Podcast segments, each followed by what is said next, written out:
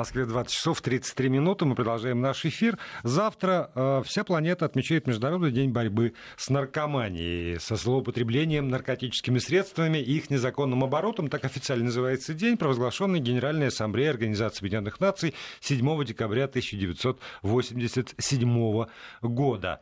Э, цель этого дня – это выражение решимости усилить международное сотрудничество по созданию свободного от наркомании общества и пресечения наркоторговли. Так говорится в документах рамках ООН применительно каждой стране выстраивается, естественно, своя а, позиция, своя политика, своя стратегия борьбы с этим злом. И здесь а, активно сотрудничает в нашей стране, по крайней мере, государство, как мне кажется, с негосударственными организациями. Вот об одном а, из, об одной составляющей такого сотрудничества мы с вами сегодня и услышим. В гостях у нас руководитель направления помощи наркозависимым синодального отдела по благотворительности Русской Православной Церкви, психолог консультант по химической зависимости Алексей Лазарев. Алексей Владиславович, здравствуйте. Добрый вечер, здравствуйте. Вот поскольку уже звучит синодальный отдел по благотворительности РПЦ, э, то тогда, безусловно, возникает вопрос, а почему, собственно, а, а церковь что до этого? Ну, ну, такие сики, там, какие угодно, грешные приходят в церковь. Почему церковь выделяет а, наркозависимых и отдельно как-то с ними работает? Но церковь не навязывает свои услуги, а люди обращаются к нам сами. А, поэтому мы должны э, были в свое время как-то этим озаботиться и а, создать эффективную систему помощи, которая, в принципе, уже на сегодняшний день, э, можно сказать, э, запущена и работает. Но люди обращаются, извините, пожалуйста, люди обращаются с чем? Люди обращаются с отпущением грехов а не, Знаете, а не за лечением. За лечением вот к доктору, понимаете? Про это уже человек в 21 веке знает. Вот как лечиться к доктору, а вот э, душу спасать в церковь. А, ну, во-первых, мы относимся к наркозависимости как э, к духовному заболеванию, как к страсти. А, вот, и э, церковь имеет огромный опыт э, преодоления страстей, поэтому очень часто к нам обращаются с таким запросом «мы попробовали все». Мы были у врачей, в клиниках, у бабок, на иглоукалывание, везде. А, вот, но ничего не помогает. А, и, ну, конечно, не секрет, в первую очередь обращаются на родственники зависимых, так вот по опыту, ну, не знаю, наверное, 85-90% обращений всех в наши консультационные центры, конечно, родственники. То есть у меня сын, дочка, муж, жена употребляет, что делать? Вот. И Э, собственно говоря, таких э, институтов помощи ну, наряду с э, государственной наркологией существует множество. То есть ну, различные там, деноминации религиозные тоже занимаются этой, этой помощью. А психологи, значит, тоже различных направлений. И лжепсихологи. И лжепсихологи, и да. Люди, люди ищут... Но когда, когда сталкиваются с семья, когда сталкивается с проблемой наркомании, то это огромнейшее горе. И там, а, ну, честно говоря, вот так получается, ну, опыт об этом говорит, что а, вот обратиться к наркологу идея приходит э, где-то там, не знаю, на пятом-седьмом месте. Вот. Сначала почему-то, не знаю, какая-то есть популярность особенная а, в нашем менталитете, но а, очень, бабки, очень часто, да, совершенно да? верно, нетрадиционные способы, а, почему-то им какое-то большое доверие очень народе. Вот, да, сначала бабка должна отшептать, и вот что-то что типа этого. Вот. А, ну, а наш подход, он, конечно, ни в коем случае не отрицает участие наркологов. Более того, есть соглашение между Русской Православной Церковью и Минздравом, и э, наркологический вот этот вот этап, он обязательный в нашей общей такой схеме системы реабилитации, да, общей э, вот этой вот э, системе, в э, системе. То есть э, это говорит о чем, что мы, конечно же, не беремся за то, чтобы снимать абстинентный синдром. А вот. Но дальше, а что, а что происходит а что дальше? важнее, вот с вашей точки зрения? Вы все-таки действительно специалист, вы не священник, вы психолог да. и работаете в церкви. Да. И, э, безусловно, есть опыт. Вот с вашей точки зрения, что, э, что важнее, что перевешивает? Вовремя снять этот самый синдром или потом обеспечить, э, как тоже месяцы, годы этой угу. реабилитации для того, чтобы человек снова не обратился к наркотику? Ну, абстинентный синдром снять э, обязательно, особенно если речь идет о употреблении опиатной группы наркотиков. Там без этого э, приступить к каким-то дальнейшим мероприятиям реабилитационным невозможно. А, ну вот, потому что тяга а, вот, у опиатных зависимых э, у нас такой силы, что ну, как, о чем там можно разговаривать. То есть сначала, конечно, нужно как следует прокапаться, вот, чтобы не болеть. Тогда уже можно говорить о том, чтобы проходить дальнейшую реабилитацию. Но а, мы понимаем, что а, просто отлежать в больнице, как вот, например, три недели, а, прокапавшись, человек выходит, у него, естественно, возникает мысль, что проблема миновала. Я вроде себя хорошо чувствую, значит, фу. Я его а, понимаю, пронесло. Да. да, пронесло. Вот. Но потом каким-то вот странным образом, а, значит, наш вот этот вот герой, он все равно обнаруживает себя с, там, с бутылкой водки, если он больше значит, предпочитает алкогольные напитки а, вот, или там, ну, неважно с каким а, напитком, да, вот, или, а, как нам рассказывают наши клиенты, что не понимаю, что со мной случилось, но вдруг я раз, и вот я у барыги опять. Или там раз, я вот опять, значит, вот укололся. Вот. То есть это означает, что э, синдром зависимости, он гораздо глубже, чем просто физическое состояние. То есть снятие абстиненции вообще проблему не решает никак. А, вот, поэтому без наркологии никуда, но только наркологии не спасешься никогда. Тогда давайте вот все-таки к вам. А, по э, оценкам, которые есть э, официальные совершенно, те, кто mm-hmm. состоит на учете, но это под миллион на самом деле. Там 800 тысяч в 2017 году, я не думаю, что с тех пор стало заметно меньше. А в 2014 году статистика, которую давал тогда вот Федеральная служба по контролю за оборотом наркотических средств, 8 миллионов человек, это регулярное эпизодическое употребление, активных 3 миллиона. А, каждый месяц от наркомании в России умирают 5 тысяч человек. Это вот то, что давала Федеральная служба на тот момент, пока она еще существовала. По методике ООН тоже там уж не меньше двух с половиной э, миллионов э, наркозависимых активно, что называется, употребляющих на территории нашей страны проживало. А, статистика, которую выдали сегодня, Национальный научный центр наркологии, филиал Национального медицинского исследовательского центра психиатрии и наркологии имени Сербского, а, значит, каждый тысячный подросток, они по подросткам это давали, там 106 человек на 100 тысяч, 130, по алкоголю 605 а, подростков. Это причем речь идет о людях, внимание, радиослушатели, от 6 до 12 лет. Вот, вот такая вот статистика. Это огромное количество людей. Когда вы говорите «мы», мы, мы там вот мы делаем, мы вместе, мы там вот предлагаем, угу. значит ли это, что э, в каждый храм э, шаговой доступности, которые теперь у нас вот активно появились в нашей стране, приходит человек, и там вот это вот эти, эти самые мы, вы, уже да. с распростертыми объятиями принимают, и все знают, как работать с наркоманами. И, значит, ты вот э, как-то вооружены и психологическими знаниями, и духовным опытом, и ведут дальше человека по жизни реабилитации. Или все-таки есть какое-то ограниченное количество центров на территории России, я думаю, что вы назовете сколько, да. и э, какое количество людей в состоянии просто физически принять эти самые центры. Ну, давайте я немножечко прокомментирую еще вот цифры, которые да, вы назвали. А, да, дело в том, что ну, действительно вчера я а, разговаривал а, с директором НИИ наркологии, да, вот, и она сказала о том, что да, правда, последние годы общая общие цифры по статистике э, обращений э, в медицинские учреждения а по э, диспансерному наблюдению цифры падают, а за исключением только одного показателя. А, стабильно растет показатели по подросткам.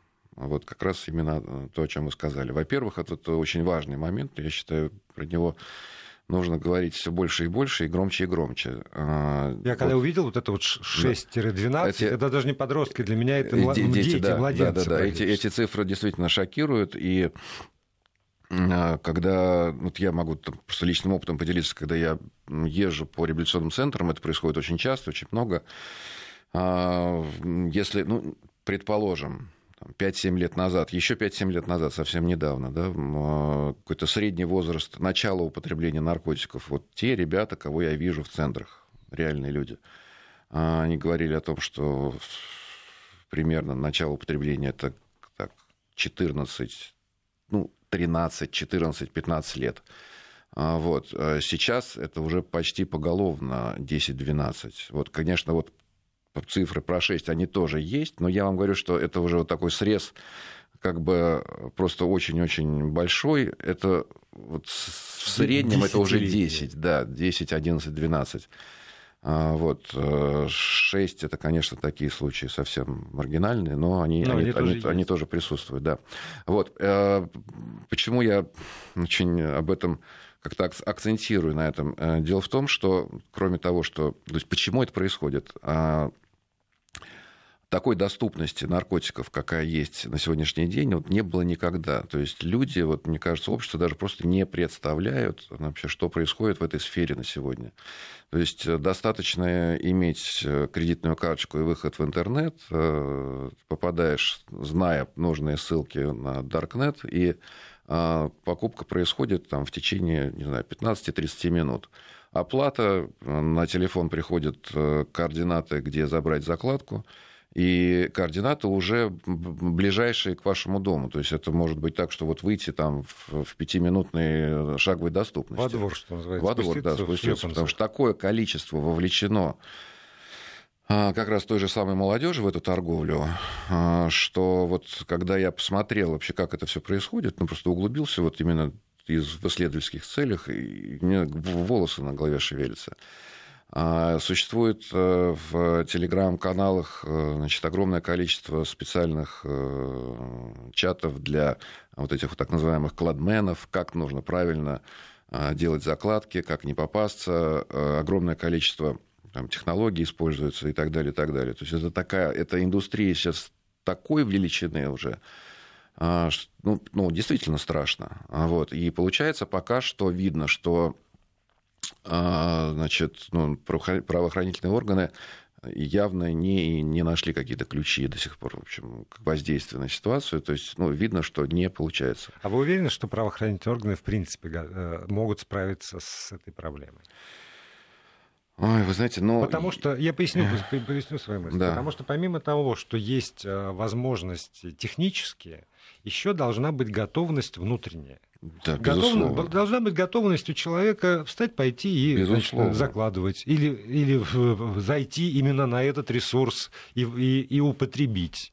И когда, вот, ну, мы с вами тут разговаривали, вот эти вот люди, которые обращаются в центры, угу. там родственники приводят, все время перед глазами у меня, во всяком случае, возникает образ, ну, какого-то более-менее взрослого человека, который на известном этапе своей жизни угу. задумался, и он пришел, и он сознательно пришел к вам, хорошо, в ваши реабилитационные угу. центры, и с вашей помощью там куда-то идет. Когда вы называете десятилетних, которые уже сидят на наркоте, я не понимаю, э, как... Но это практически как, уже вычеркнутые люди. Вот да, да. а как, как с ними работать? Они, знаете, никаких у него кризисов еще возраста не наступило фактически. Они ничего там не рефлексируют. А... Конечно, конечно. А тем не менее, внутренняя готовность пойти по этому пути у них уже сформирована. Нами же, судя Совершенно по всему. верно, да. И требуется, э, конечно, специалисты э, специализированной подготовки для работы с детьми и подростками. То уж, уж это, совсем не участковый. Безусловно, безусловно. А в данном случае, когда я говорю о правоохранительных органах, я говорю о э, борьбе с предложением, не со спросом. То есть со спросом, понятное дело, тут уже, наверное, да, не полиции следует работать. Вот. Но именно перекрывать эти каналы, ну, конечно, нужно что-то делать для этого. То есть, ну, во всяком случае, опыт там, закрытия одной из известных, самых известных э, западных э, таких площадок, он есть. То есть э, э вошли в контакт с э, владельцем этой площадки, на Даркнете там какая-то у них произошла транзакция, в общем, э, был какой-то а, период вот этих взаимоотношений, и все-таки ну, его потом а, взяли. А, вот, то есть, ну, если делать это как-то планомерно... И все обрадовались. Да, ну, да. во всяком случае... А результат? Результат, ну, закрыт огромный... У Гидры ну, выросло еще несколько голов. Вот ну, результат. Это, да? это, Но тоже давайте будем это, честны. Так, давайте это, будем это, честны. Это правда, это действительно так. Потом, извините, но... ради бога, но этот день 26 июня установлен это в честь чего? Мы тоже же с вами понимаем. Вот была такая решительная попытка бороться с опиатами китайцы взяли и сожгли весь груз э, английского опиума, который был в городе Гуанчжоу. Решительно. Что в итоге? В итоге начались опиумные войны, в итоге Китай пришел в абсолютный упадок, в итоге, значит, ряд городов Китая оказалось у э, британцев, весь Хабаровский край и Приморский оказались в Российской империи, Китай просто разрушился. Вот реши, решительные методы Нет, борьбы. В, в этом смысле я совершенно не, не собираюсь с вами спорить. То есть войну с наркотиками а, нужно, конечно, вести очень э, разумно. Вот, вот и я, это, я, я вас все время подвигаю это, к тому, что вы представляете совершенно очевидную структуру, которая называется Русская Православная Церковь, отдел по благотворительности. Давайте и, перейдем да. Да, к тому, а, что... А вы мне рассказываете про то, как милиционеры должны с этим побороться. А я, а я убежден абсолютно. Попробуйте меня это, в этом переубедить. Это, это что, часть... что скорее вам удастся победить. Если вам удастся завоевать умы и души, то тогда некому будет туда идти.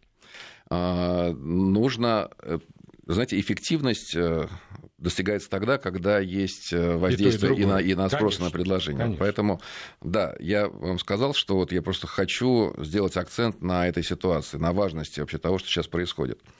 А, Тем теперь, более, что у нас с вами осталось 5 минут. Теперь, теперь да, к тому, что а, может предложить церковь. Действительно, уже на сегодняшний день создана система помощи, в которую входят а, более 70 реабилитационных центров по всей стране. Это фактически от э, Калининграда до Владивостока.